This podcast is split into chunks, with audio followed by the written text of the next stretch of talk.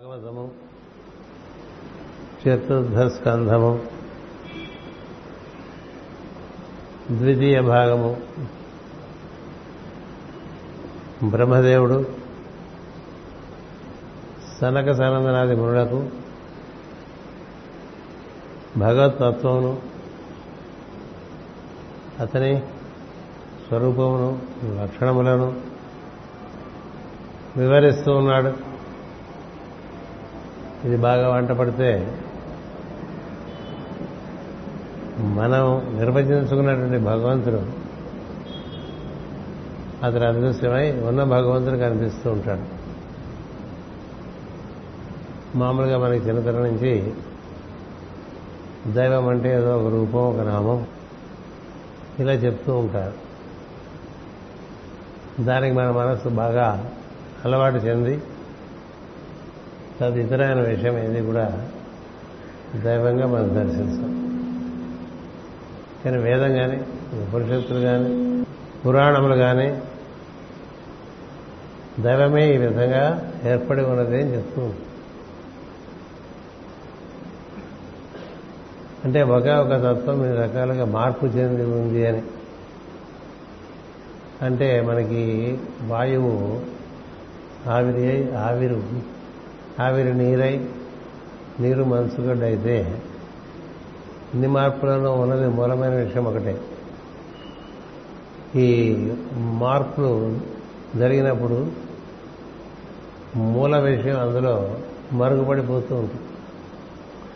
అందుచేత అదే ఇదిగా ఉంది అనేటువంటిది మనకి ఒక ప్రధానమైన మంత్రంగా ఇచ్చారు. ఏదైతే దేని నుంచి అయితే ఇదంతా ఏర్పడిందో అదే దీని ఎందు వసించి ఉన్నది అని చెప్తారు. అందుచేత ఏం చూసినా అదే ఇదిగా ఉంది అదే ఇదిగా ఉంది అదే ఇదిగా ఉంది అనేటువంటిది ఋషులు నేర్చిన విద్య. అది కాందేం లేదని కూడా చెప్తారు. కానీ మనకి బాగా జన్మల తరబడి మన సంస్కారాల్లో మనకేవో కొన్ని అభిప్రాయాలు దాని గురించి అదే దైవం అనుకుంటూ ఉంటాం. లేచిన దగ్గర నుంచి మనం దైవంలోనే ఉంటున్నాం. నిద్రపోతున్నా దైవంలోనే ఉంటున్నాం. ఏ పనులు చేస్తున్నా దైవంలోనే చేస్తున్నాం.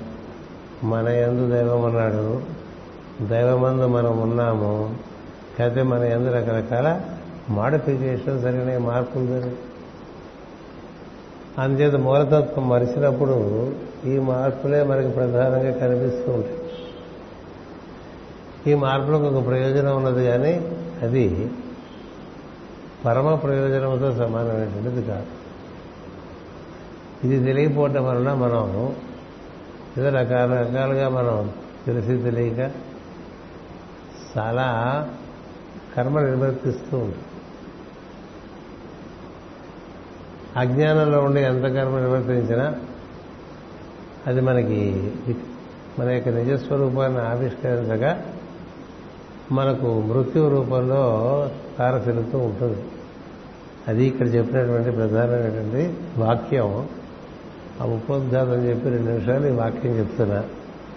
ఎవని కర్మస్వరూపమే వానికి మృత్యువుగా ఏర్పరచు విరాట్ పురుషుని విరాట్ పురుష మూర్తికి నమస్కారము ఇది వాక్యం. ఎవని కర్మస్వరూపమే వానికి మృత్యువుగా నేర్పరచు. విరాట్ పురుష మూర్తికి నమస్కారం మనం చేసే పనులు బట్టే మన మృత్యు ఉంటుంది అనేటువంటిది అసలు మృత్యువే లేదు. ధృతరాష్ట్రుడి దగ్గరికి శరత్ కుమార్ మహర్షి ఒకసారి వస్తాడు ఆయనకి చిత్తజీవుల్లో ఈ బాగా కౌరవులు పాండవులు బాగా ఘర్షణ పడటం చివరికి యుద్ధం వరకు రావడం అని తెలుసు ధర్మం లేదు తన కుమారుడు ఎందు. అందుకని మరణిస్తాడు. తన ఎందు ధర్మం లేదు కాబట్టి తను మరణిస్తాడు. అంచేత మరణం ఉందంటారు మరణం లేదంటారు. ఈ సంగతి ఏమిటని ఆయన పిలిచి ఆయన అడుగుతాడు శరత్ కుమార్ అయితే శరత్ కుమారుడు చెప్తాడు నిజానికి మృత్యువు లేదు. అజ్ఞానంలో ఉండేవాడికి మృత్యు ఉంది. నిజానికి మృత్యువు లేదు. కానీ అజ్ఞానంలో ఉండేవాడికి మృత్యు ఉంది. అంటే తెలుసుకున్న వాడికి మృత్యు అనేటువంటిది లేదు. తెలియని వాడికి ఉంటుంది. అది ఎలా ఉంటుందంటే ఒక ఉదాహరణ చెప్పుకుంటే కొంత బాగా అర్థమవుతుంది సముద్రం ఎలాగా ఉంది. సముద్రమే అలగా ఉందనేటువంటి వాడికి అలా ఉన్నా లేకపోయినా పెద్ద తేడా ఏం లేదు. ఎందుకని అతని అనుబంధం అంతా కూడా సముద్రంతో అలతో అనుబంధం పెట్టుకున్నాం అనుకోండి అది పుడుతుంది అది పెరుగుతుంది అది పడిపోతుంది అది లయమైపోతుంది అందుకని పుట్టి పెరిగి వెళ్ళిపోయేటువంటివి కొన్ని ఉంటాయి. దేంట్లోంచి పుట్టి దేంట్లో వృద్ధి చెంది దేంట్లోకి వెళ్ళిపోతుందో అది ఒకటి మాత్రం శాశ్వతంగా ఉంటుంది. అంచేత శాశ్వతమైన విషయం ఇన్ని రకాలుగా మార్పు చెంది ఈ విధంగా ఉంది. అనే భావనలో ఉండేవాడు దాన్నే చూస్తూ ఉంటాడు. దాన్నే దర్శిస్తూ ఉంటాడు. అలా దర్శిస్తూ ఉండటం వల్ల ఏం జరుగుతుంటే అతనికి ఒక కాలమందు ఒక దేశమందు నిర్వర్తించవలసినటువంటి కర్తవ్యం స్పష్టంగా తెలుస్తుంది. ఇలా తెలియకే వాళ్ళని వెళ్ళి అది ఏం చేయమంటారు ఏం చేయమంటారు అడుగుతూ ఉంటారు. అడగటం కూడా కర్మను బట్టి తెలిసిన వాళ్ళని అడగచ్చు తెలియని వాళ్ళని అడగచ్చు. కదా తెలియని వాళ్ళు అడగటం అదో కర్మ. కదా? ఇక్కడి నుంచి మనం అక్కయ్యపాలు ఎట్లా వెళ్ళాలండి అంటే ఓ తెలియని వాడు ఓ దారి చూపించాడనుకోండి మనం మంగళవారం పాలడిపోతాం. తెలిసిన వాడు దారి చూపించాడండి అనుకోండి అక్కయ్యపాలెం మనం వాడేందుకు ఎలా చూపించాడు? వీడెందుకు ఎలా చూపించాడంటే నీ కర్మే.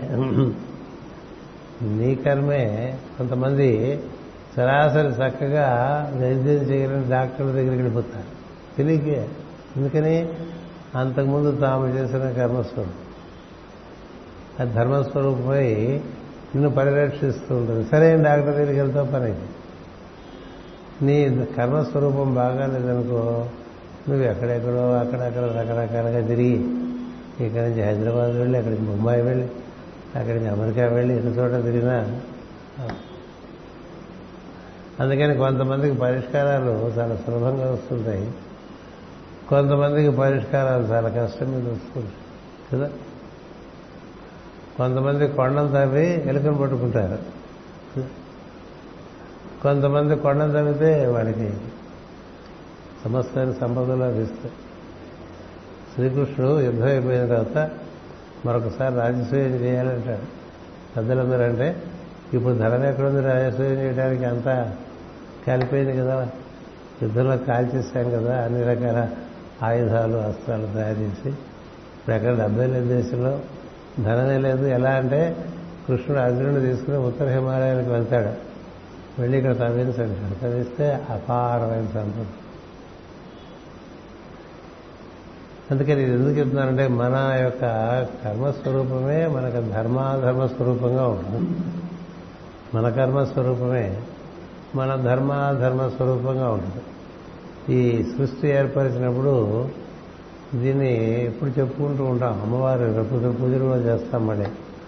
అది నవావరణలతో ఉంటుందమ్మ దేనికి నవావరణలు ఏర్పడతాయి? తత్వానికి. తత్వాల నుంచి దాన్ని వ్యక్తమై దాని నుంచి మూడు గుణములు ఐదు భూతములతో ఎనిమిది ప్రకృతులు సృష్టిస్తుంది. ఆమె తొమ్మిదవది ఆయన పది. దైవము పది.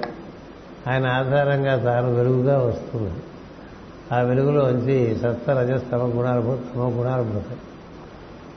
వాటిలోంచి మళ్ళీ పంచభూతాలు పుడతాయి పంచ ప్రాణాలు పుడతాయి పంచ కర్మేంద్రియాలు పంచ జ్ఞానేంద్రియాలు అన్నీ పుడతాయి. అన్నీ ఒకదానిలోంచి పుట్టుకొచ్చినాయి అన్నీ ఆ పదో విషయంలోంచి పుట్టుకొచ్చినటువంటి తొమ్మిదోలోంచి పుట్టుకొచ్చినవి ఇవన్నీ. అన్నీ ఆవిడ మాడిఫికేషన్స్. అందుకని అనేక రకాలుగా తొమ్మిది రకాలుగా పూజలు చేసి నవరాత్రులు పూజలు చేస్తే పదో రోజున మనకి విజయం కలగాలి. విజయం అంటే దీనంటికి మూలమైన వాడితో మనం యోగం చెందాం దానికి మూలమైనటువంటి వాడితో యోగం చెందడం అనునిత్యం చేసుకుంటున్నారు వాడితో యోగం చెందడానికే మనకి మంత్రాలు ఇచ్చారు. అదే ఇది అదే ఇది అనేటువంటి మంత్రం. ఇది ఏతత్ ఇది ఏతత్ ఇదదే అదే ఇది అని కఠోపనిషత్తు చెప్తుంది. సోహం సోహం సోహం అని అన్ని పురాణాలను చెప్తారు భగవద్గీతలను చెప్తారు. అతడే నేను అతడే నేను అతడే నేను. ఈ తొమ్మిది ఆవరణలోకి ఆ తత్వం దిగొస్తే నువ్వు ఒకడికి నేను ఉన్నాను అనుకుంటూ ఉంటావు. అదే తత్వము తొమ్మిది ఆవరణలోకి దిగి వస్తే ఒక శాంతి తయారవుతుంది. ఒక శాతి తయారైతే దాన్ని ఒక వ్యక్తిగా ఏర్పడటం అంటారు. ఆ వ్యక్తిగా ఏర్పడినప్పుడు ఆ వ్యక్తి తాను ఒకడు ఉన్నాడు అని అనుకుంటాడు. అది మొదట జ్ఞానం. అతనే తానుగా ఉంటే తానున్నాడు అనుకోవటం వల్ల అజ్ఞానంలో పడతాడు. అందరూ అంతే. ఈ అజ్ఞానం అనేటువంటిది మనకి సృష్టిలో అదొక భాగం. దాన్ని ఎవరో తాను మర్చిపోవటం. ఆ తర్వాత ఈ రకరకాలుగా ఈ సృష్టిలో ప్రవర్తించి క్రమంగా అనుభవం సంపాదించుకుని తను తాను ఎవరో తెలుసుకోవటం. తెలుసుకున్న తర్వాత ఇంక వాడికి భయం. తెలిసిన వాడికి ఇంకా బాధ లేదు. విష్ణుడు ఇంతయే కాని వేరెండు కాదనసు యొగ్గిలి నగుచుండు నొక్క చోట అంటాడు ప్రహ్లాదు గురించి ఇదంతా విష్ణువే కదా. అని చెప్పి నవ్వుకుంటూ ఉంటాడు. రకరకాలుగా బాధపడుతుంటారు కంటినే మన వారు ధనులు విఫలరై కైకొన్న విరితరము అని చెప్తారు. అవే దుర్బడ కదా? అంత వెరితనవే అచ్చపు చీకటింపడి గృహవ్రతులై విషయ ప్రదృష్టులై చెరువిత చెరవడలైన వారికి చెచ్చరముటుడే అంటే మారుతున్నది మారిందిగా ఒక మూలం నుంచి ఇవి ఏర్పడుతూ ఉంటుంది. దాంతో ముడిపడి ఉన్నావు అనుకో ఈ ఆవరణలన్నీ నిన్ను బంధించవు లేకపోతే ఇది చేయాలి అది చేయాలి ఇట్లాగే చేయాలి అట్లాగే చేయాలి ఇప్పుడే చేయాలి అప్పుడే చేయాలి నా నా రొస్టు పెట్టుకుంటూ ఉంటారు మనుషులు. ఒక యోగి ఎట్లా ఉన్నాడు? ఎప్పుడు ఉన్నాడు వాడు. నువ్వు ఎప్పుడు నువ్వు వాడితో భావం చేత అనుసంధానం చెందుతావు వాడు నీతో ఉంటాడు కదా? నీ అందే ఉన్నాడు పైగా అదొకటి తమాషా. నీ అందే నీలాగానే ఉన్నాడు అది తమాషా. ఇంకా తమాషా. అందుకని నేనున్నాను అనుకుంటావు కదా నేనున్నాను అనుకోవటమే నీకు అన్ని ప్రకార సమస్యలకి కారణం. నేనున్నాను అనుకోక అతడే నేనుగా ఉన్నాను మొత్తం ఈ విశ్వమంతా వ్యాప్తి చెందిందే నేనుగా ఉన్నా. అలాగే అందరూ కూడా ఉన్నారు. దోవైనా చీమైనా దేవత అయినా అసుడైనా అదే ఇదిగా ఉంది. అదే ఇదిగా ఉందన్న వాళ్ళకి వాడు ఈ మొత్తంలో తేలి ఉంటాడండి. అదే ఇదిగా ఉందని మర్చిపోవడానికి కారణం తానొకడే ఉన్నాడు తన చుట్టూ ఉన్నదంతా ఇతరంగా భావిస్తుంటారు ఇక్కడ మనకి ఆపద్యాలు కూడా చదివాం మనం చదువుతూ ఉంటాం రోజు. ఇప్పుడు భాగవతం చదివినప్పుడు. ఎందుకంటే మేము తాము మేము తాము ఇదే కదా మనవాళ్ళు కాదు మనవాళ్ళు కాదు. మనవాడేనా అంటుంటాం ఎవడు కాదు? అందరూ వాడే. మనం లోపలికి వెళ్తే మన ప్రాణ స్పందన అందరిది ఒకటే. లోపల మనకి పనిచేస్తున్న ఎరుకలో గ్రడేషన్స్ అయితే ఉన్నాయి కానీ ఎరుక ఒకటే అందరికీ. మనలో ఉన్న ఎరుక అమ్మ. మనలో ఉన్న ప్రాణము అమ్మ స్పందనే. ఈ ప్రాణములకు ఈ ప్రజ్ఞకు మూలంగా మన ఎందే ఆ తత్వం ఉన్నది. అది ఉంటే మనం అవి ఆధారంగా పనిచేసుకుంటూ దాని నుంచి ఇంద్రియాలు ఏర్పడినాయి శరీరం ఏర్పడింది అందరికీ నాకే కాదు మీకు కూడా. అందుకనే దీన్ని పాంచజన్యం అన్నారు. అర్జునుని యొక్క శంఖాన్ని పాంచజన్యం అని ఎందుకన్నారంటే అది పంచభూతాలతో తయారు చేయబడింది. అంచేత ఆ విధంగా మనకి దేవదత్తం అన్నారు అర్జునుడి శంఖ దేవదత్తం అంటే దైవముచే ఇవ్వబడిందని. కృష్ణుడి శంఖం పేరు పాంచజన్యం. ఆయనే దాన్ని నిర్మాణం చేసుకున్నాడని అలా చెప్తూ ఉంటారు. అంచేత మనకి ఏర్పడిందంతా అందరికీ అదే ఏర్పడింది. నాకు రెండు కళ్ళు లాగానే మీకు రెండు కళ్ళు. నాకు ముప్పై రెండు పడలాగానే మీకు ముప్పై రెండు పళ్ళు. పాడు చేసుకుంటే తప్ప. కదా నాలాగే మీకు ముక్కు ఉంది రెండు నాసాపుటాలు ఉన్నాయి రెండు చెవులు ఉన్నాయి. తల మీద జుట్టు ఉంది ఊడిపోయింది అసలు వేరే ఏవి కామ అంతా కామనే కదండి ప్రాణం కామన్ అందరిది. కదా? ప్రజ్ఞ కామన్ కానీ ఒక్కొక్కళ్ళ ఎరుకను బట్టి అది కొంతమందిలో ఎక్కువ భాషిస్తుంది దేనివల్ల వ్యత్యాసం అంటే ఎరుక వల్ల వ్యత్యాసం ప్రాణస్పందనం. ఆ వెనుక తక్కువగా కూడా ప్రాణాన్ని కూడా పాడు చేసుకుంటారు. శరీరాన్ని పాడు చేసుకుంటారు అన్నీ పాడు చేసుకుంటారు. అంటే ఎరుక కావాలి ఎరుక ప్రాణము ప్రాణం ఆధారంగా శరీరము. ఇది అందరికీ కామన్ అందరికీ పంచభూతాలతో కూడిన శరీరం ఉంది. అందరికీ పంచ కర్మేంద్రియాలు ఉన్నాయి అందరికీ పంచ జ్ఞానేంద్రియాలు ఉన్నాయి అందరికీ మనసు ఉంది అందరికీ విచక్షణ జ్ఞానం ఉన్నది మానవులకు. అందరం నేననే అనుకుంటూ ఉంటాం. అందరికీ ఇచ్చ ఉంది జ్ఞానం ఉంది కొంత వాళ్ళ క్రియలు వాళ్ళు చేస్తుంటారు అన్నీ కామనే. ఏంటి ప్రశ్న? నిన్ను కూర్చుని నువ్వు చేసే భావనే నిన్ను ఒక అహంకార పురుషుడిగా తయారు చేస్తూ ఉంటుంది. అలా తయారవడం వల్ల నువ్వు బాగా విర్రవేగి దెబ్బతింటూ ఉంటావు. అలా తయారవడం వల్ల మనం బాగా విర్రవేగి దెబ్బతింటూ ఉంటాం. అలా ఎప్పుడు శాశ్వతం కాదుగా? అల సముద్రంలో నుంచి వచ్చింది. ఆ సముద్రం అలకన చాలా శాశ్వతం. అలాగే నువ్వు ఎందులో నుంచి వచ్చావో అది శాశ్వతం. నీవదే అని చెప్తూ ఉంటుంది మన భాగమయం అదే నేనుగా ఐడెంటిటీ మనం పెంచుకున్నాం అనుకోండి. అంటే మన పేరు మన ఊరు మన కులం మన రాష్ట్రం మన జాతీయత ఇవన్నీ కొన్ని చిల్లర ఐడెంటిటీస్ ఉంటాయి. ఇవి కాక ఎవరు నువ్వు అంటే అతడే నేను. అనే సత్యం. అతడే నేను అతడే ఇదంతా అని తెలిసిన వాడు సత్యం అందుకనే అలా తెలుసుకోకుండా మనం ఈ ఆవరణలో పడిపోయి నేను ఇది నేను అది అనుకుంటూ ఉంటాం. అలా అనుకోవడం వల్ల అవేవి శాశ్వతం కాదు. అవేవి శాశ్వతం కాదు. నువ్వు వెండి తెర మీద బొమ్మలు పడుతున్నాయండి. వెండి తెర శాశ్వతం. ఆ వెండి తెర మీద పడుతున్న బొమ్మలన్నీ కూడా అందులో వస్తాయి తర్వాత నెమ్మదిగా వాటి మధ్య కథ నడుస్తుంది. అన్ని వెండి తెర మీదే నడుస్తున్నాయి. కథ అంతా వెండి తెరే. ఆ వెండి తెరే అమ్మ. సో ఈ వెండి తెర నుంచే అన్ని బొమ్మలు వచ్చినాయి. కరెంటు పోయిందనుకోండి అన్ని బొమ్మలు వెళ్ళిపోతాయి. ఇప్పుడు ఒక విలన్ ఒక హీరో పోట్లాడుకుంటున్నట్టుగా సినిమా చూస్తున్నాం అనుకోండి ఈ లోపల కరెంటు పోయిందనుకోండి వెండి తెర మీద ఎదురు వెళ్ళిపోతారు? మూడు మిగులుతాడా వెండి తెర అందరికీ వాడే ఆధారం కదా. అందుకని అసురులైనా దేవతలైనా మనుషులైనా జంతువులైనా వృక్షాలైనా కిన్నెర కింపురుష అందరికీ background we live in the awareness of background అని మన మాస్టర్ గారు మనకి ఇచ్చిన ఆశంసంలో ఇచ్చారు. అది గుర్తుందనుకోండి అప్పుడు ఈ ఆవరణలలో బతకం. లేకపోతే మనం ఆవరణలలో బతుకుతూ ఉంటాం.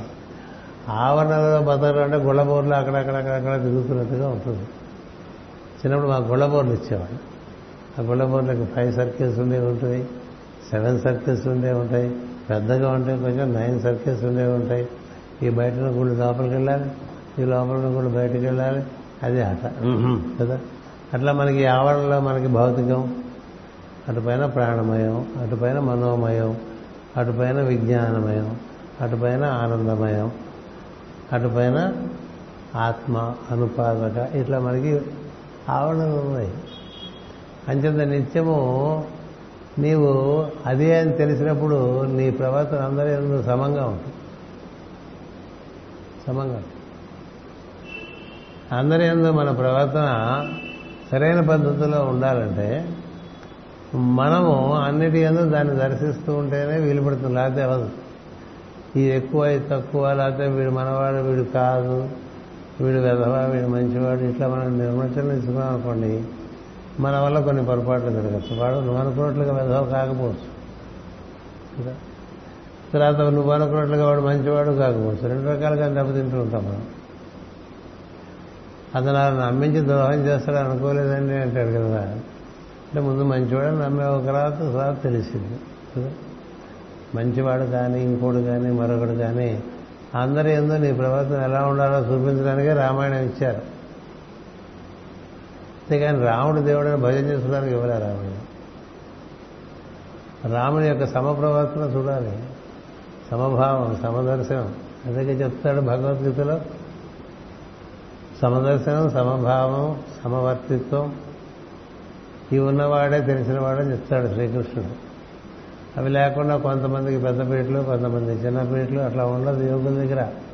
ఓ షిరిడి సాయి చరిత్ర చదువుకుంటే అది కనిపిస్తుంది. షిరిడి అయ్యా షిరిడి సాయి చరిత్రలో మనం ఏం చేస్తాం?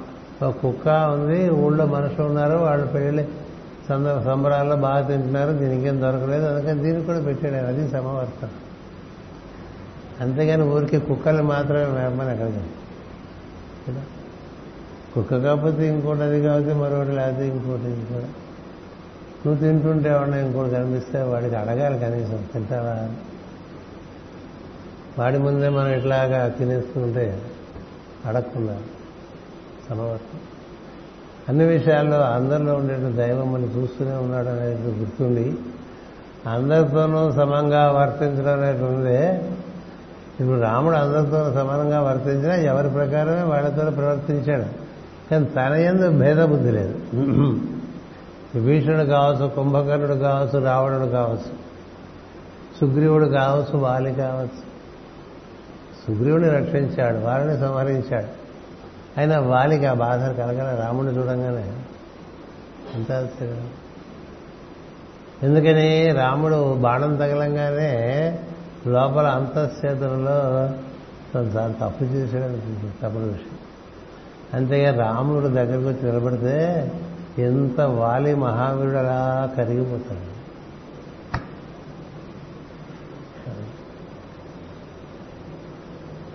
ఎందుచేత సమవర్తనం ఉన్న చోట అప్రయత్నంగానే ఎదుటివాడు వినయం.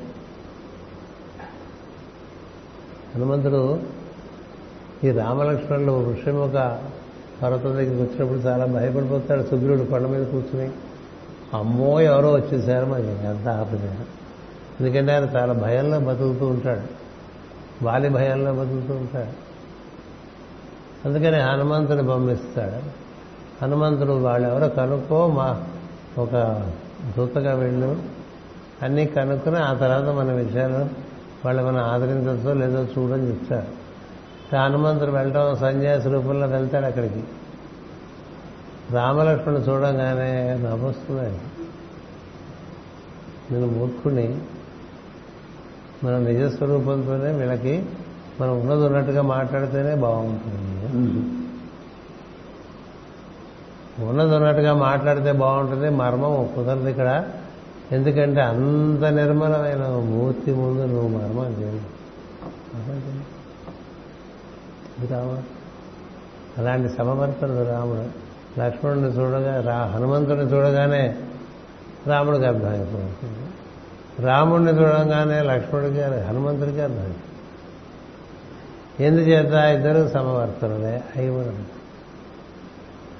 సమవర్తనం రావణుడు కూడా రాముడిని చూడంగానే మొట్టమొదటి దశలో అలా నిర్వీర్యుడైపోతాడు. అంటే ఆ సమవర్తనంలో ఉండేటువంటి అద్భుతమైనటువంటి సమన్వయ శక్తి అది. సమన్వయ శక్తి. అందుచేత చూడంగానే ఎదుటివారు ముందు they are brought back to their normals normal temperament అంటారు. అంతేకాదుగా కృష్ణుడు వస్తాడు రుక్మిణీదేవిని ఎత్తుకుపోతాడు. అని చేత అంత ఆయుధాలతో సంసిద్ధంగా ఉండాలి. అమ్మవారు గుడికి రుక్మిణీదేవి బయలుదేరి వెళ్ళేప్పుడు అందరూ చాలా సంసిద్ధులై ఉంటారు. కృష్ణుడు వచ్చాడు అప్పటికే ఆయనకి అంతపురంలో చోటిస్తారు ఆయనకి బలరాముడికి. రుక్మిణి కళ్యాణం మీ అందరూ చదువుకో చాలా బాగుంటుంది పుస్తకం. చాలా వివరంగా ఇచ్చా. చదువుకుంటే మనకు ఒళ్ళు తెలియదు కాలం కూడా తెలియదు. మనకు అలాంటి పుస్తకాలు చదువుకోవడానికి ఎందుకో టైం ఉండదు అదే తమాషా. కర్మస్వరూపం. వస్తాడు కృష్ణుడు రథంలో అక్కడికి. వస్తే కృష్ణుడిని చూడంగానే వీళ్ళందరూ ఉద్దేశం ఏంటి? వాడిని ఆయన నిర్జించాలని. ఆయన అందరి పక్క చూసి ఒక్కసారి నవ్వగానే అందరూ రాయిపోతారు. అయిపోతారు ఎరా బాగున్నారా అందరూ అట్టుగా ఒకసారి నవ్వేస్తారండి. నవ్వగానే అందరూ నిర్వీలైపోతారు చక్కగా రుక్మిణి దగ్గరికి వెళ్తే వెళ్తాడు నవ్వుతాడు చేయబట్టుకుంటాడు తీసుకొస్తాడు రథం ఎక్కించుకుంటాడు బయలుదేరి వెళ్తుంటే అప్పుడు ఆయన మళ్ళీ ఇలా వీడ్కోలు చెప్తాడు వస్తా అని అప్పుడు వీళ్ళకి తెలివి వస్తుంది. ఏంటండి ఎందుకలా జరుగుతుంది?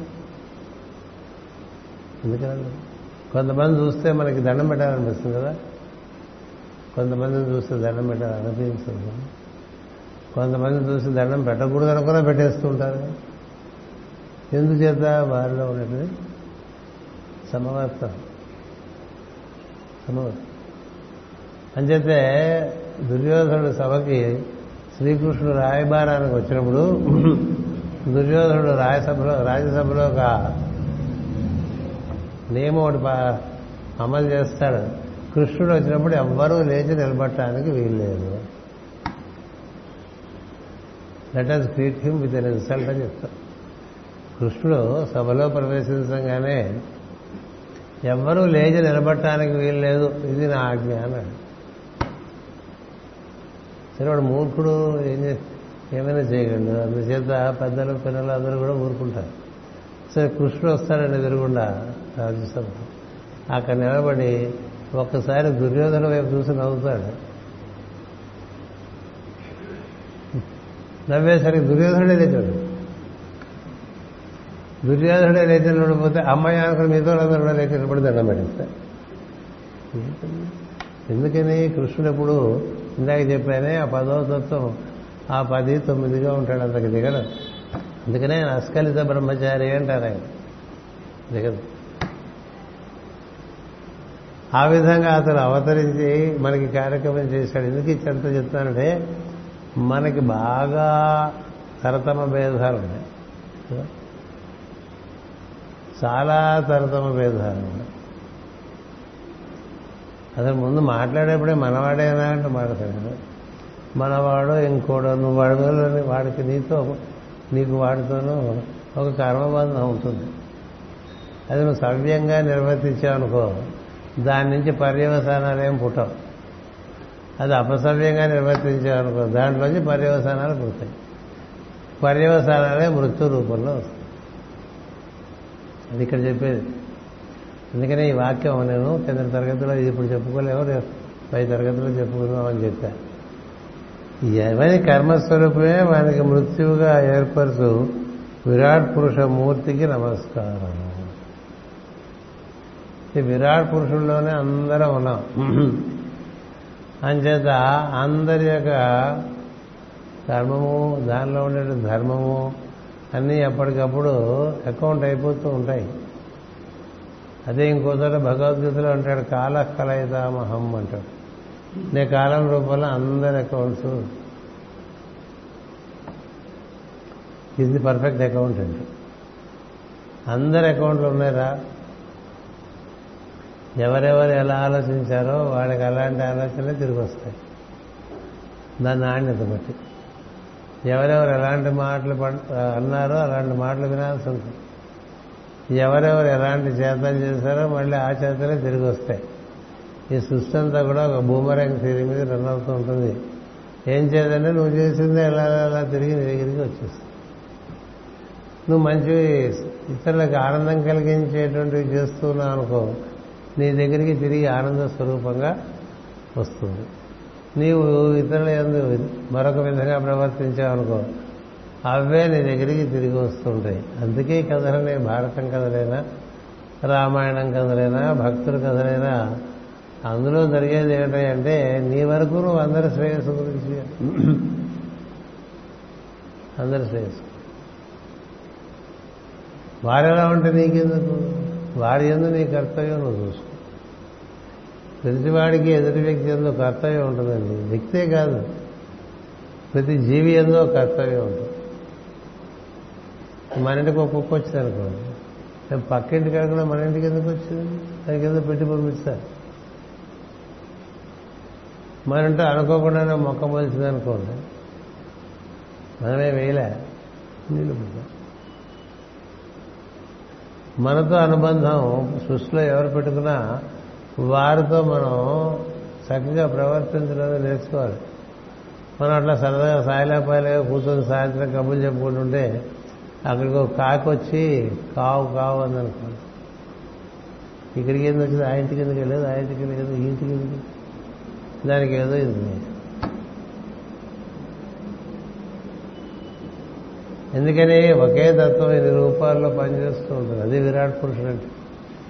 మొత్తం అంతా వ్యాప్తి చెందినటువంటి వాడు విరాట్ పురుషుడు. అంచేత ఎవరి ఎందు నువ్వు ఎలా ప్రవర్తించావో నీ బాగా వర్షం పడుతున్నప్పుడు కాకులన్నీ కూడా బాల్కనీలో చేరిపోతాయి. ఎందుకంటే బయట చెట్ల మీద ఉండలేవు. చెట్ల మీద ఉండలేవు అప్పుడు. బాగా వర్షం పడుతున్నప్పుడు. అందుకే మన బాల్కనీలోకి వస్తాయి.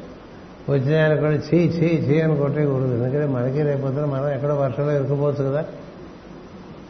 ఎంతమంది వర్షంలో ఇరుక్కుపోయి నానా తిప్పులు పడి చచ్చిపోయిన వాళ్ళు కూడా ఉన్నారు. కదా? నువ్వేం చేశా? దాన్ని బట్టి. అందుకని నీ మృత్యువు నీ కర్మస్వరూపంగా నీ దగ్గరికి వస్తుంది.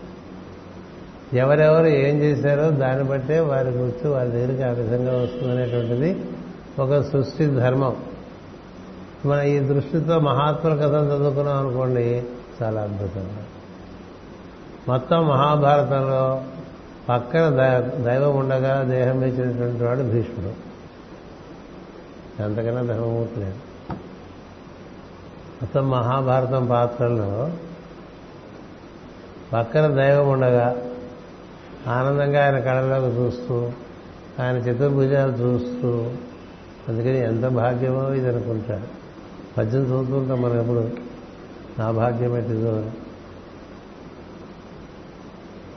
అలాగే మత మహాభారతంలో ఏ విధమైనటువంటి అనాయాసం పొందకుండా ఏ విధమైన ఆయాసం పొందకుండా శరీరం వదిలినవాడు ధర్మరాజే అంటే ఏది? ధర్మరాజు ఎంత సమవర్తనుడో? భీష్ముడు అంతే సమవర్తనుడు.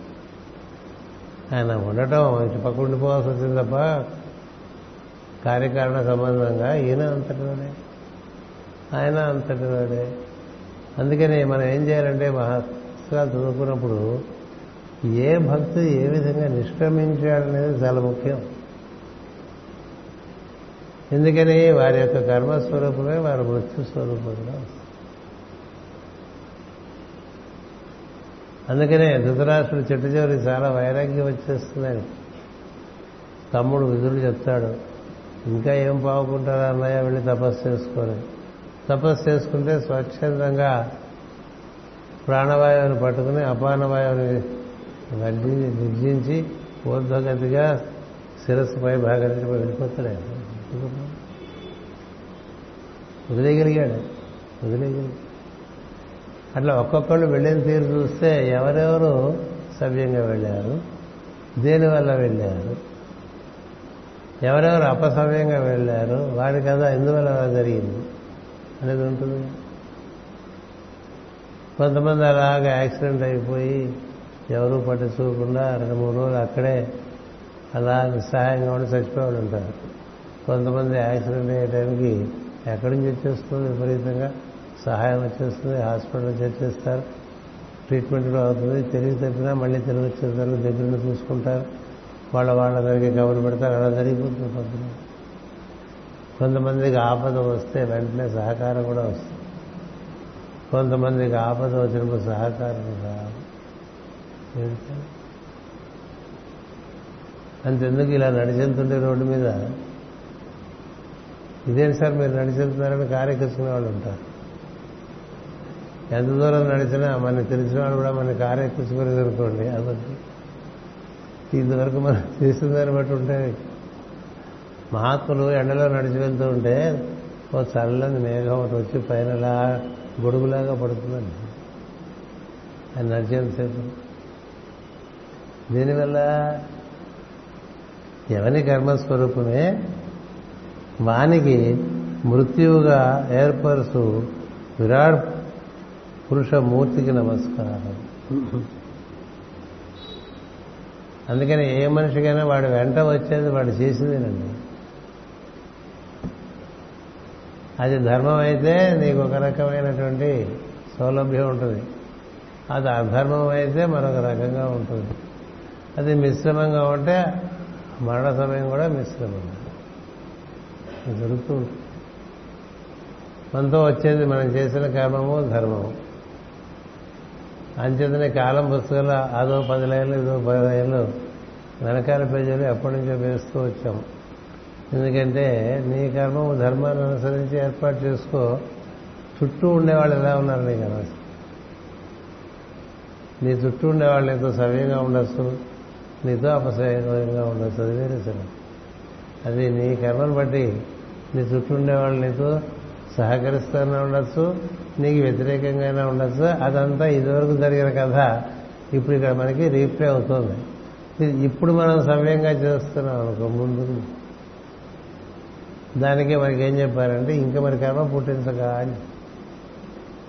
ఇదివరకు పుట్టించిన కర్మకి ఇప్పుడు ఈ విధంగా అనుభవిస్తున్నాం. ఇప్పుడు మళ్ళీ కర్మ పెంచుకోక మళ్ళీ పిచ్చి పిచ్చిగా ఆలోచన చేసినా పిచ్చి పిచ్చిగా మాట్లాడినా పిచ్చి పిచ్చి పనులు చేసినా మళ్ళీ చుట్టుకుంటూ ఉంటుంది. ఈ చుట్టుకోవడాలు దేని వల్ల జరుగుతాయి? అహంకారం వల్ల జరుగుతుంది. అహంకారం వల్ల జరుగుతుంది. ఈ అహంకారము దాన్ని ఎలా పోగొట్టుకుంటా పోగొట్టుకోవాలంటే దానికి మూలమైనటువంటి ఈశ్వరుడు నాలోనే ఉన్నాడని అతడే నేను అతడే నేను అతడే నేను అని చెప్పుకోవడానికి ఆ సోహం సోహం సోహం అనేది ఇచ్చారు. అది ఎప్పుడు నిత్యం లోపల పెరుగుతూనే ఉంటుంది. దాంతో అనుబంధం చెందామనుకో అంతలా నువ్వు ఉండవు. ఏదో కొంత నువ్వు ఉంటావు. అంతలా విరవీగిపోయి నీవు ఉండవు. నన్ను చూడు నా అందం చూడు అన్నట్టుగా ఉండవు అప్పుడు. అన్నట్టు ఏందో దైవాన్ని చూసి దాని వైభవాన్ని గుర్తిస్తూ ఉంటాడు. అలాంటి వాడు ఇంకా తన గురించి ఏం చెప్పుకునేది కూడా ఉండదు. ఏముంటుంది? తెలిసిన వాడికి తనేమీ కాదని తెలుసు. తెలియని వాడే వాడి గురించి చెప్పుకుంటూ ఉంటాడు. నేను ఇది నేను అది నేను అంత చేశాను నేను ఇంత చేశాను ఇంకా ఇంత చేశాను. అయినా నాకు ఇవన్నీ ఎందుకు వచ్చినంటే అదే ప్రశ్న ఎందుకు వచ్చిందని మళ్ళీ అడగాలి. ఇవన్నీ చేస్తే నీకు ఎందుకు వచ్చినాయి ఇవన్నీ? ఎందుకు వచ్చినాయి? నీ బట్టే. ఎవరి అకౌంట్స్ వాడలేనండి ఇక్కడ. ప్రతివాడు వాడు అకౌంటింగ్ ఎంట్రీస్ వాడే వేసుకుంటాడు.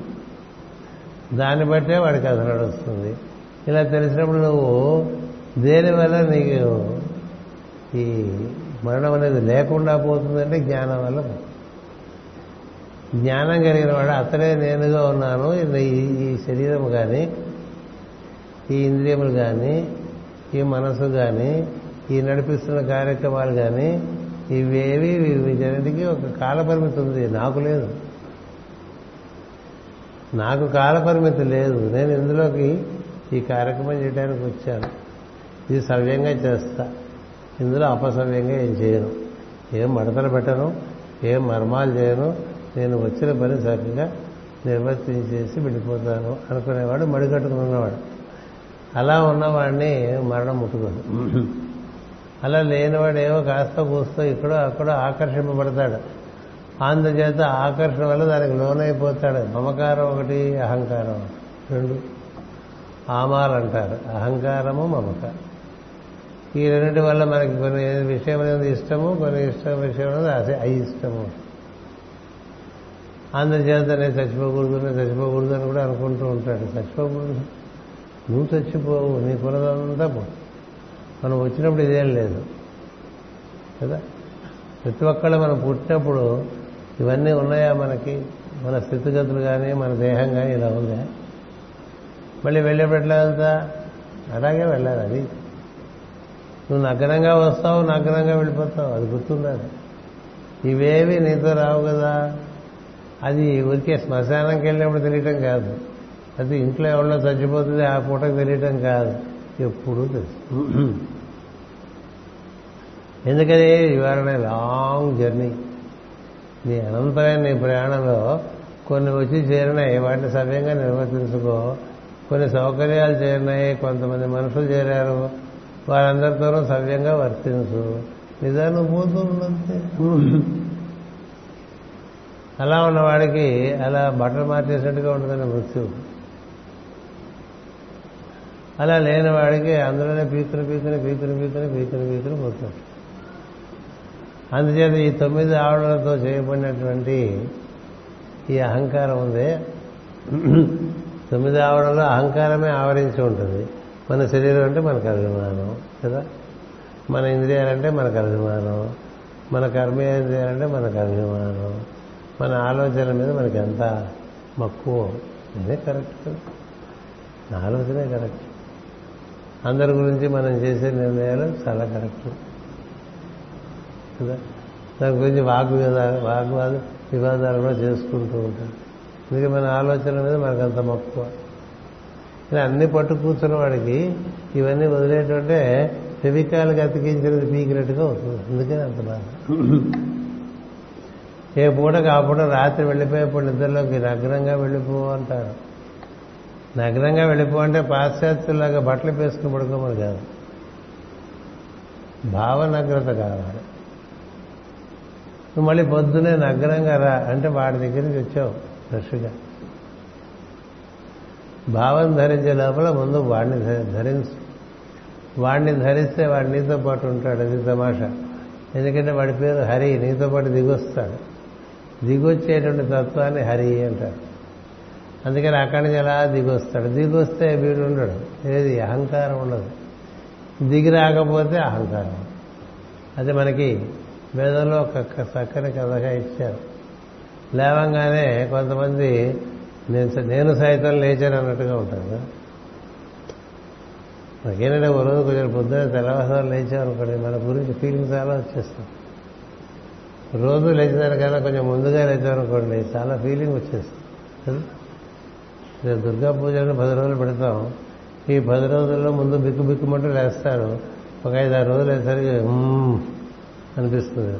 బాగానే లేవగలుగుతుంది అనుకుంటుంది లేవగానే తను గుర్తొచ్చాడంటే వాడు అజ్ఞానంలో పడుతుంది ఈ అజ్ఞానంలో పడితే వాడు అక్కడి నుంచి చిట్ట చివరి ఆవరణ వరకు కూడా అజ్ఞానంతో నిండుతుంది వాడిని వేదంలో శంబరాసుడు అన్నారు.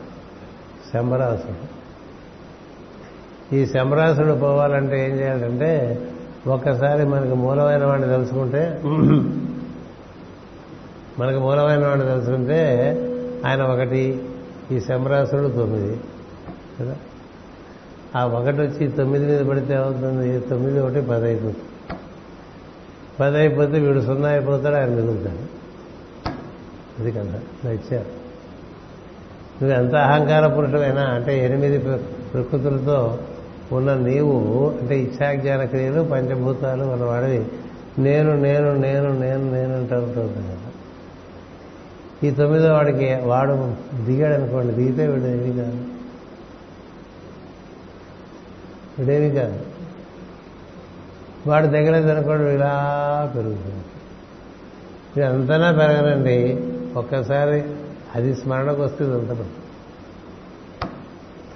అందుకని తొమ్మిదిగా పెరుగుతాట శంబరాసుడు. పెరిగితే అప్పుడు విష్ణు దిగుతాట. దిగేసరికి వీడు కుప్ప పేకమేళలాగా పడిపోతాడు. మళ్ళీ పెరుగుతాట. వరుస అయిపోతుందండి మన అహంకారం. మర్నాడు తొంభై తొమ్మిది వరకు పెరుగుతాట. పెరుగు పెరుగు బాగా పెరగరా అంట పెరిగిన తర్వాత ఆయన ఒకసారి మళ్ళీ ఒకటి దానికి తొంభై తొమ్మిదికి ఒకటి కలిపితే ఒకటి రెండు సున్నాలు కదా?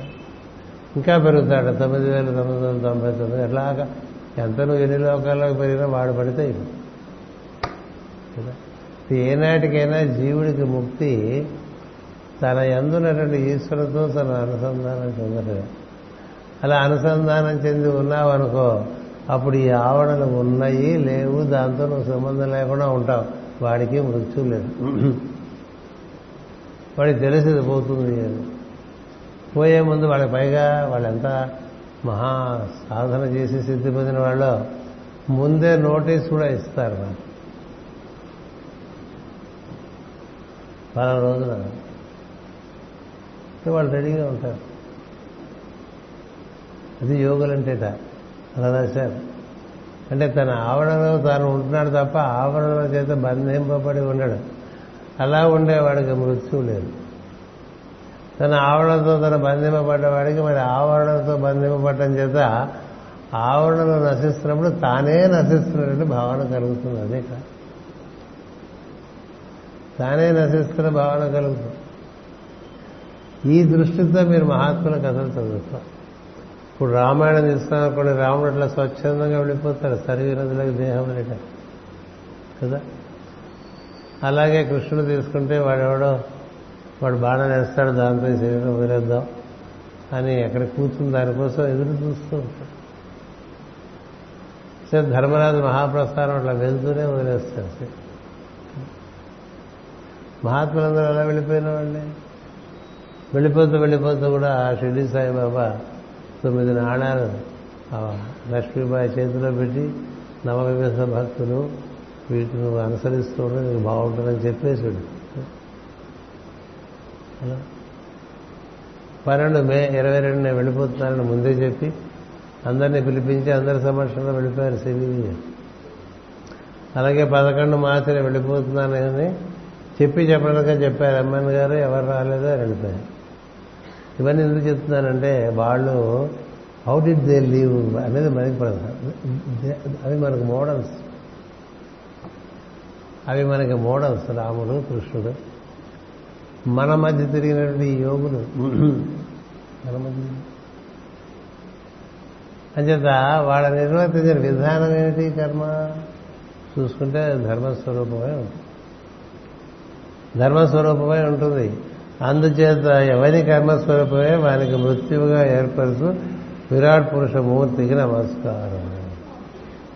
అందుకని మనం ఏం చేయాలి? మన కర్మను వీరినంత వరకు కర్తవ్య కర్మగా మార్చాలి ముందు.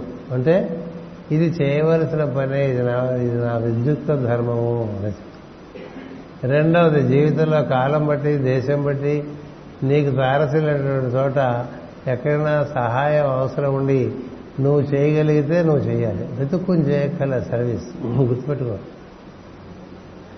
వెతుక్కుని సర్వీస్ ఏమని ఎక్కడ చెప్పలేదు. నీ దగ్గరికి నడిచి వస్తుంది దాన్ని నిర్వర్తించుకుంటున్నావు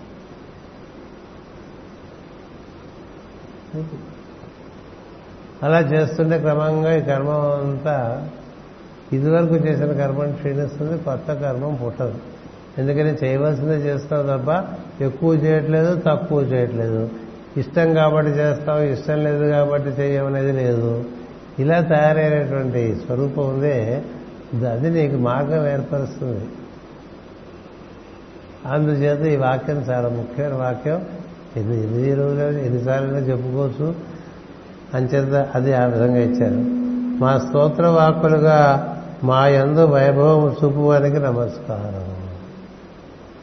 మనం స్తోత్రం చేస్తుంటే ఆ శబ్దముల యొక్క ఉచ్చారణ చక్కగా జరిగి దాన్ని మనం బాగా వినటం అనేటువంటిది అభ్యాసం చేశామనుకోండి మనలో ఆ శబ్దములు పుట్టుక చోటు ఉంటుంది అది షట్చక్రాలు ఎక్కడైనా పుట్టచ్చు. దాన్ని నువ్వు దర్శనం చేస్తూ ఉచ్చారణ చేస్తుంటే నీకు రకరకాలుగా లైట్ అండ్ షో జరుగుతుంది కదా. మన చూస్తుంది సౌండ్ అండ్ లైట్ షో అంటాం కదా ఈ శబ్దముల వల్ల వెలుగులు పుడతాయి. ఇలా శబ్దములతో వెలుగులు పుట్టేటువంటి శబ్దములను ఉచ్చరిస్తున్నావు అనుకో నీలో క్రమంగా వెలుగు అవతరించేటువంటి అవకాశం. ఎందుకని ఈ షట్చక్రాల్లోంచే అదలా మనకి పుంజాలు పుంజాలుగా పుంజాలు పుంజాలుగా విసుకొస్తూ ఉంటుంది. సంవత్సరాల సంఖ్య చేసే వాళ్ళకి. వాళ్ళు అందులో తర్మయం చెంది ఉంటారు. మనం అట్లా ఆ మూల వాచ్ చూసుకుంటూ స్తోత్రాలు చేస్తుంటే ఇంకా ఎప్పుడైపోతుంది కానీ కదా? అందుకని ఆ శబ్దములన్నీ కూడా చక్కగా ఉచ్చరింపబడినటువంటి శబ్దం అది వేద సూక్తములు కానీ వేదవ్యాస మహర్షి స్తోత్రములు కానీ శంకరుడు ఇచ్చినటువంటి స్తోత్రములు కానీ అంతవరకు అంతకు మించి ఇంక మనం ఏమీ చేయక్కలేదు ఎందుకంటే వారు తెలిసి ఆ శబ్దములను పొందికను మనకు ఛందోబద్ధంగా అందించారు.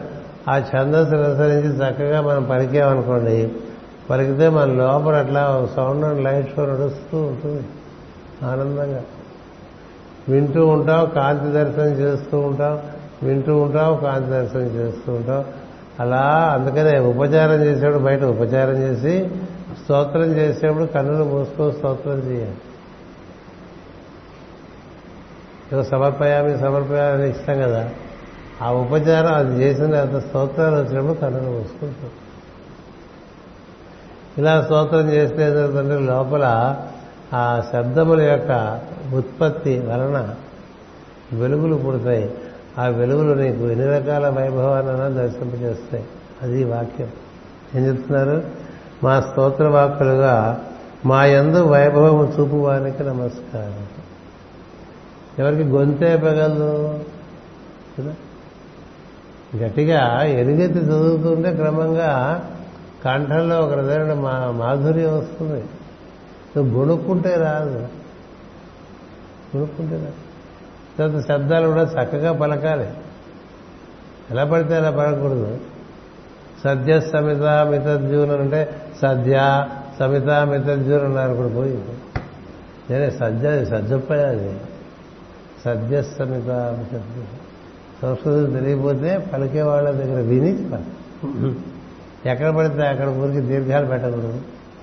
దీర్ఘం ఉన్న చోట దీర్ఘం పెట్టకుండా ఉండకూడదు. ఇవి నేర్చుకోవడం కూడా వేదంలో ఒక తాళం చెవి. కల్ప ఉంటారు దాన్ని.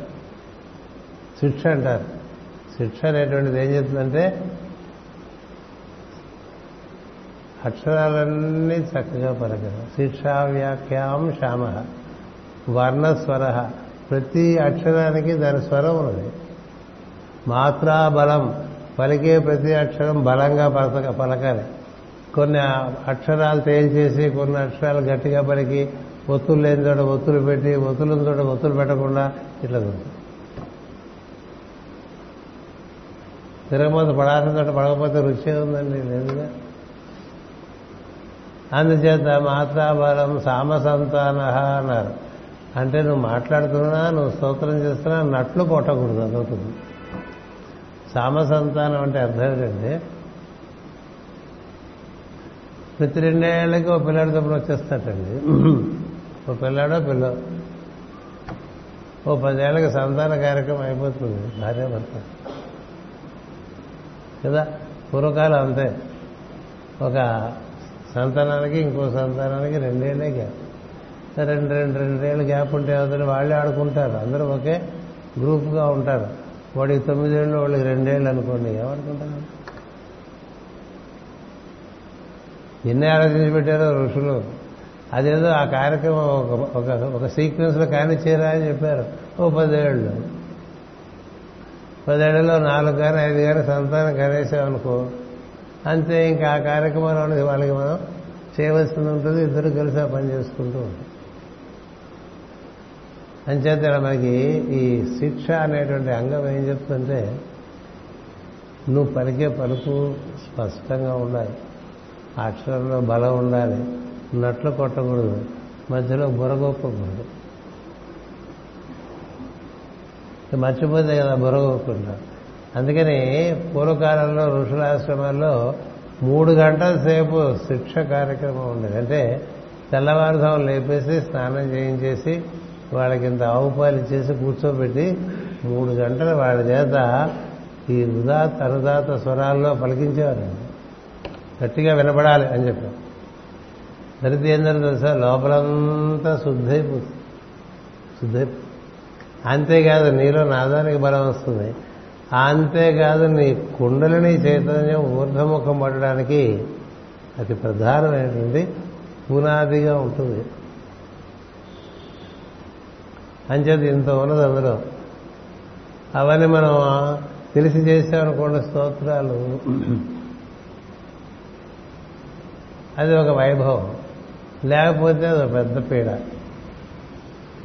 ఎదురంతే తెలిసి చేస్తే వైభవం తెలిసి చేయకపోతే అది పీడగా ఉంటుంది. ఊరికే స్తోత్రాలు గొణుక్కోకూడదు.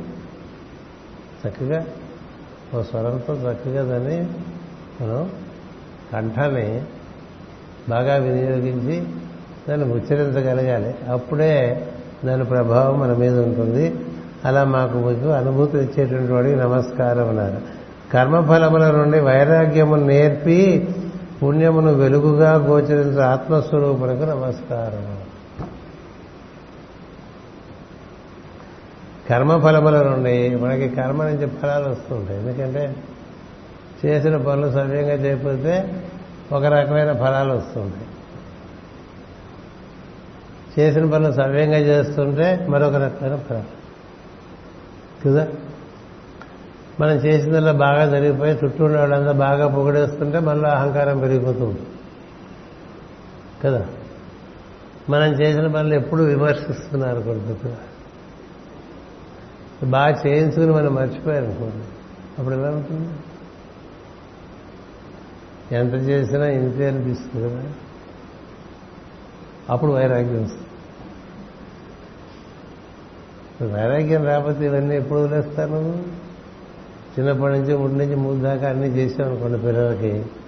వాడి తర్వాత వస్తాను అన్నాను వెళ్ళిపోయాడు బై బై డాడీ అని చెప్పి అమ్మాయి వెళ్ళిపోయి.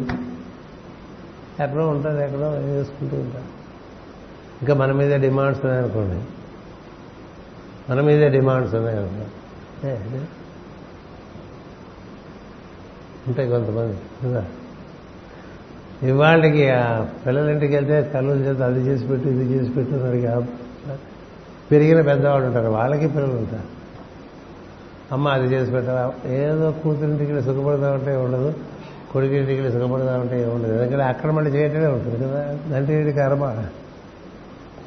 దీంట్లో ఏం జరుగుతుంది నీకు? నువ్వు ఆశించిన చోట నీకు దొరకవలసింది దొరకకపోతే క్రమంగా అది వైరాగ్యాన్ని దారితీస్తుంది. కదా? అలా వైరాగ్యాన్ని కూడా ఇచ్చేవాడు నువ్వేం చేస్తావు వైరాగ్యం ఉన్నప్పుడే రాగము విరాగము రెండు పూర్తయిపోతే అప్పుడు జీవుడికి ఆత్మస్వరూపం బాగా ఆవిష్కరింపబడుతుంది. అది ఉండదు అది ఇష్టమైన వాటిలో కొట్టుకుపోతూ ఉంటాడు. అది ఇష్టం లేని వాటి విషయంలో ద్వేషం పెంచుకుంటూ అట్లా పెద్ద కాలకూట విషయం తయారు చేసుకుని జబ్బులు తెచ్చేసుకుంటాం మన ఆలోచనలు ఇతరులు కూర్చున్నట్టు ద్వేషంతో కూడి ఉన్నాయనుకో. క్రోధంతో కూడి ఉన్నాయనుకో. అప్పుడు ఏం జరుగుతుంది? మనలోంచి విషం పుడుతుంది. దాంట్లో జబ్బులు పుడుతుంది. ఇది బాధలు ఉన్నాయి? అంచేత చేయవలసింది చేసే ఎదుటివారు నీతో అనుబంధం ఉంచుకుంటారా ఉంచుకోరా అనే దానికి ఇంకా చాలా పెద్ద కథ ఉంటుంది కనుక కొంతమంది ఎందుకో మనతో అనుబంధం కలిగి పెట్టుకుంటారు తెలియదు ఎందుకో అనుబంధం ఉన్నవాళ్ళు ఎందుకుందో వాళ్ళకి తెలియదు. అనుబంధం లేని ఎంత చేసినా అనుబంధం పోయిందనుకోండి అది ఎందుకు రెండు తెలియదు కాబట్టి ఏంటి ఇవన్నీ ఊరికే మనం లావాదేవీలు అంటారు సరే ఇచ్చి పుచ్చుకోటారు ఇచ్చి పుచ్చుకోటారు ఈ ఇచ్చిపుచ్చుకోవటాల్లో ఏం లేదు. కొన్ని చోట్ల నుంచి పుచ్చుకుంటావు కొన్ని చోట్ల నుంచి ఇచ్చేస్తాం కానీ అదో సినిమాలాగా చూడగలిగితే వైరాగ్యం వస్తుంది. అలా చూడగలిగితే వైరాగ్యం వస్తుంది రాత్రి రాత్రి. అలా వైరాగ్యం వస్తే వద్దని నీకు ఈ ద్వంద్వాల నుంచి పైకి వెళ్ళిపోతావు బయటపడతావు. బయటపడితే నీకు నీ నిజస్వరూపం నీకు ఆవిష్కరింపబడే అవకాశం వస్తుంది. అది ముందుగా వెలుగుగా తెలుస్తుంది నీ ఎందు నీకు వెలుగు కనిపిస్తుంది నీ ఎందు నీకు వెలుగు దర్శన కర్మఫలముల నుండి వైరాగ్యము నేర్పి పుణ్యమును వెలుగుగా గోచరించు ఆత్మస్వరూపులకు నమస్కారం ఎప్పుడైతే బయట విషయాలు ఎందు మోహం అంతా పోయిందో ఇది ఇలాగే ఉంటుందిలే ఓ రోజు బాగుంటాను ఓ రోజు బాగుండదు అనేటువంటి స్థితిలోకి వీడు వచ్చేసాడు అనుకోండి లోపల చూస్తుంటాడు లోపల చూస్తుంటే నీకు మూలమైనటువంటి వాడు వెలుగు. వాడు వెలుగే నువ్వుగా ఉంటావు. క్రమంగా నీకు వెలుగు కనిపించడం మొదలు ఈ వెలుగు కనిపించడం మొదలు పెడితే వాడు ఏం చేస్తారంటే ఎక్కువగా లోపలే ఉందా అనిపిస్తుంది పూర్తి బయట. ఈ బయటదంతా మరీ చాలా వేగంగా మారిపోతూ. బాహ్యం చాలా ఎక్కువ వేగంగా మారిపోతుంది. అంతరంగం అంత వేగంగా మారదు అది మారుతూ ఉంటుంది. అది దానికన్నా ఇంకా అధిష్ఠించే ఆత్మస్వరూపుడు ఉంటాడు. అతను అన్ని మారుతున్న వాటిని గమనిస్తూ ఉంటాడు. వాడికి తెలుస్తుంది శరీరంలో ఈ మార్పులు వస్తున్నాయి మనం నిష్క్రమించే టైం అయింది ఏం తెలియదు. వెళ్ళిపోయిన వాళ్ళు ఎంతమంది అలా వెళ్ళిపోలేదు పూర్వకాలం? తెలిసి మేము వచ్చిన పని అయిపోయింది అన్న నువ్వు జాగ్రత్తగా చూసుకొని చెప్పి వెళ్ళిపోయిన వాళ్ళు చాలా మంది ఉన్నారు. ఇంకా ఇక్కడ కూర్చుని మనవాడు మనవరాలు అడ్మిషన్స్ దగ్గర నుంచి తాపత్రయపడేవాళ్ళు ఉన్నారు. ఉంటాయి. అంచేత నీకు అట్టకేలకు ఇన్ని జన్మలోంచి నేర్చుకోవాల్సింది ఒకటే వస్తుంది. అదేంటంటే all this comes all this comes to pass ఎంత ఆగమాపాయన అంటాడు భగవద్గీతలో కృష్ణుడు. ఇవి వచ్చి వచ్చి వెళ్ళిపోతాయిరా వచ్చి వెళ్ళిపోయే వాటితో పాటు వెళ్ళిపోక నువ్వు ఉండు. కంచికెళ్ళిపోయేవే కథలని నేను పాడలే. ఏ కథ అయినా కంచికెళ్ళిపోవాలి. అంచేత ఈ కథలు ఏముంది శాశ్వత కథలు ఉన్నాయి. వాళ్ళు ఎలా జీవించారో దాంతో మనం అది మనకి మోడల్గా పెట్టుకుని మనకు ఆదర్శంగా పెట్టుకుని ఎలా జీవిస్తున్నాం అనుకోండి దానివల్ల మనకి ఎక్కువ తిరిపిన పడతాం.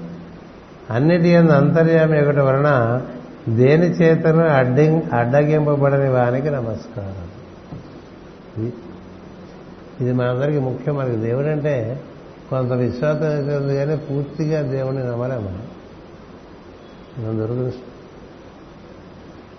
అంటే ఏం జరుగుతుందండి అని ఒకటి ఒక నిర్లిప్తలో పడిపోతాం కదా. అది వదిలేయాలి. ఇప్పుడు ఏం చెప్తున్నాడంటే భాగవతంలో అన్నిటి ఎందు అంతర్యామి అగుట వలన దేని చేతను అడ్డగింపబడని వానికి నమస్కారం. ఈ తొమ్మిది ఆవరణలో ఏ ఆవరణ ఆపలేదండి. ఆ తత్వాన్ని. ఇందులో ఏ ఆవరణ దానికి అవరోధం కాదు. ఎందుకంటే అవన్నీ దీంట్లోంచే వచ్చాయి. అందుచేత ఆయన మూలం నుంచి స్థూలంలోకి చేయగలడు అంతేకాదు సద్యోజాతం ప్రపద్యామి సద్యోజాతాయ వై నమో నమ అంట కదా అప్పటికప్పుడు అలా వచ్చేయగలడు. ఇన్స్టెంట్ వచ్చేయగలడు. అందుకని the possibility is always there అని తెలుసుండాలి. అంతేగాని అవన్నీ అయ్యే పనులు అండి నువ్వే అడ్డపడిపోతే కష్టం. అయ్యో పనులు కాదు. దైవమే నిర్ణయం చేస్తే కాందంటూ ఏం లేదు. దైవం అంటూ నిర్ణయం చేస్తే కాందంటే ఏం లేదు కదా అదే కదా నారదుడు ఆకాశవాణి రూపంలో కసుడు చెప్తాడు. నువ్వు చేసిన పిచ్చి పిల్లలకి నీ నీ చెల్లెలికి పుట్టే ఎనిమిదో వాడు నేను చంపేస్తాడని చెప్తా. తీరి కూర్చుని కదా. చెప్తే తొమ్మిదో ఎనిమిదో వాడు వచ్చి నన్ను చంపేంత వరకు ఇప్పుడే దీన్ని చంపేస్తాను అంటాడు ఆయన. అంటాడు కదా. అప్పుడే దేవకి దేవుని చంపేసి ఉంటే కంసుడు ఈ ఎనిమిది మంది ఎక్కడి నుంచి వచ్చేవాళ్ళని రారు కదా కానీ వసుదేవుడు చాలా తెలిసినవాడు. ఒకసారి ఇలా వాణి వినిపిస్తే ముగ్గురికి వినిపించింది తమాష. అది దొరకపోదు కదా? విశ్వాసం. దొరకపోదు కదా? దైవం నిర్ణయం ఈ విధంగా ప్రకటింపబడ్డప్పుడు అది జరగకపోదు కదా.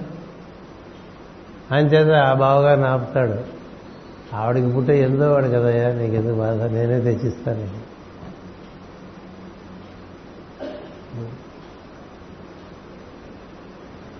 ఇలా చెప్పేస్తే మంచిది ఎందుకంటే ఆ పైన దైవం మొక్కడు లేడే అంటాడండి భాగవతుల్లో పద్యం. ఆ పైన దైవం లేడా ప్రస్తుతం మనం చేయవలసింది చేయాలి. బేర బేరమంటే కుదరదు. అని ఎందాక బుద్ధి నగడడు అందాక జరింపబలయో ఆత్మబలము అని అంటాడు అని బావా నీకు ఎందుక ఎంతో తెచ్చి తెచ్చిచ్చేస్తాను పుట్టంగానే నీకు ఇచ్చేస్తాను. నా మీద నీకు విశ్వాసం ఉందా అంటే ఉందా? ఆ తర్వాత చుట్టూ మంత్రులందరూ ఏమో ఎందో వాడికి వస్తాడో ఒకటో వాడికి వస్తాడో ఎందుకు చూసుకోవాలా? అందరినీ వేసేస్తుండని చెప్పారు. అందరినీ వేసేయడం మొదలుపెట్టాడు దానికేమో పూర్వకథలు ఉంటాయి. కదా? అసలు వాళ్ళు వేలైపోయారు ఎందుకు వేలైపోయాడు? వసుదేవుడు తెలుసు ఒక్కసారి దైవ నిర్ణయం అంటే జరిగితే నీకు ఎన్ని అవరోధాలైనా అదే దాటించేస్తుంది కారాగారంలో ఉండేటువంటి పసిగందుని బయట తీసుకురావడానికి ఈ ప- ఈ కారాగారం యొక్క తలుపులు ఎలా తెరుచుకుంటాయనేటువంటి భావన లేదు వసుదేవుడికి.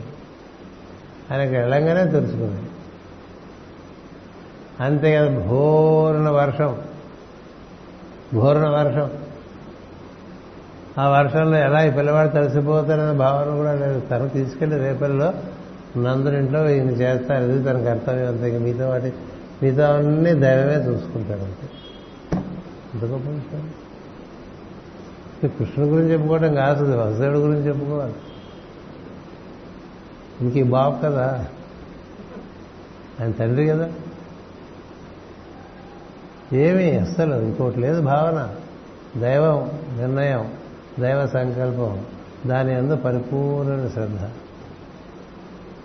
బయటకు వస్తాడు ఓ వర్షం పడుతుంటే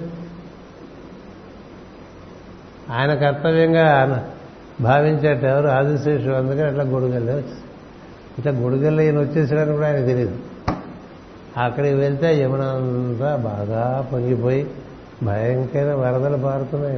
ఇలా వెళ్తా ఈ వరదల్లో ఎలా వెళ్తాం అనుకోలే. అంతే కాలు పెట్టాడు రెండు అడుగులు వేయంగానే యమునే దారిచ్చేసి ఇది ఏంటి తెలుసా కన్విక్షన్. దైవమునకు తిరుగులేదు అనే కన్విక్షన్ ఉండాలి. మన ప్రతి క్షణానికి మనకు డౌటే కదా. అన్ని డౌట్లే మనకి. ఆ పైన దైవం ఒక్కడు లేడే అన్నాడు కాపద్యం ఎంత బాగుంటుంది. ప్రస్తుతం ఈ పిల్లల్ని ఇచ్చేసి ఈవిని రక్షించుకుంటే ఈవిడికి కలిగే పిల్లవాడు కదా ఈయన చంపేది? అది దైవ నిర్ణయం కదా. కాబట్టి ఈవిని రక్షించుకోవాలనుకున్నాడు. అంతే. అలాగే ఉన్నాడండి. ఎంత స్థితప్రజ్ఞుడో వసుదేవుడు. కేవలం స్థితప్రజ్ఞత్వం కాదు. విశ్వాసము దైవమునందు. మీకు ఇంకొక ఉపమానం కనబడదు అసలు. ఎందుకే చెప్పాల్సి వస్తుందంటే అన్నిటి అందు అంతర్యామి ఒకటి వలన దేని చేతనో అడ్డగింపబడని వానికి నమస్కారం. ఏది ప్రివెంట్ చేయలేదు దాన్ని? దైవం కదా. ఏం ప్రివెంట్ చేస్తుంది it can make its own way it can make its own way అది మనకు కనిపిస్తుంది. ఈ దైవ కథల్లో దాంట్లోంచి మనకి మనకు ఉండేటువంటి విశ్వాసం బాగా దృఢంగా తయారన్నా అంచేత నన్ను రక్షించేవాడు ఒకడున్నాడు పూర్ణంగా నమ్మేవనుకో. పూర్ణంగా. Even in the most difficult situations seemingly impossible situations నుంచి కూడా because it's all he that pervades in you and around అందుకని ఆయన తలుచుకుంటే మారదాన్ని అలాంటి వాడికి నమస్కారం అంటే ఎంత ధైర్యం వస్తుంది? యుద్ధానికి మనం భయపడిపోతూ ఉంటాం కదా వాడు ఒకడు ఉన్నాడని విశ్వాసం. వాడు నా ఎందు ఉన్నాడు నా పరిశ్రమలు ఎందు ఉన్నాడు అన్ని చూస్తూనే ఉన్నాడు.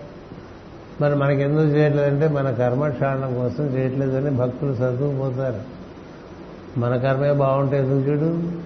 మనకేదో నేర్పుతున్నాడు అనుకుంటాం మనకి నేర్పాల్సింది మనకి నేర్పుతున్నాడు అనుకుంటాం అందుకనే వాళ్ళు ఎప్పుడు ధిక్కరించకుండా వినయంగానే అంగీకరిస్తారు. ఇవన్నీ ధిక్కరించడం భక్తులు. ఇది భగవత్ సంకల్పమే అని తీసుకుని ఆ విధంగా వర్తించేస్తూ ఉంటారు. అలాంటి వాడికి నమస్కారం అని బ్రహ్మదేవుడు చెప్తున్నాడు ఈ- ప్రత్యేక అసలుకి మనకి పై వారం బళ్ళారులో గురు పూజ ఉండటం వల్ల తరగతి ఉండదు. ఆ పైవారం తరగతి ఉంటుంది అటుపైన ఏం చేద్దాం అనేది చూ- ఆలోచించి చెప్తాయి మనకు పూజలు వస్తాయి. పూజలో భాగవతం చెప్పుకోవటమా అమ్మవారి పూజలు చేసుకోవటమా? ముగ్గురు నలుగురిని సంప్రదించి మళ్ళీ మీకు ఏ విషయం చెప్తాను. అందుచేత ఈ వాక్యం బాగా గుర్తుపెట్టుకోండి. ఇవాళ చదివిన వాక్యాలని అవన్నీ హైలీ ప్రొఫౌండ్ అంటారు సరే? అది ఉపదేశ వాక్యాలు. అవి మనం ధారణ చేయగలిగితే మనలో చాలా స్వభావంలో మన స్వభావంలో ఉండే రసాయనంలో మార్పు వస్తుంది.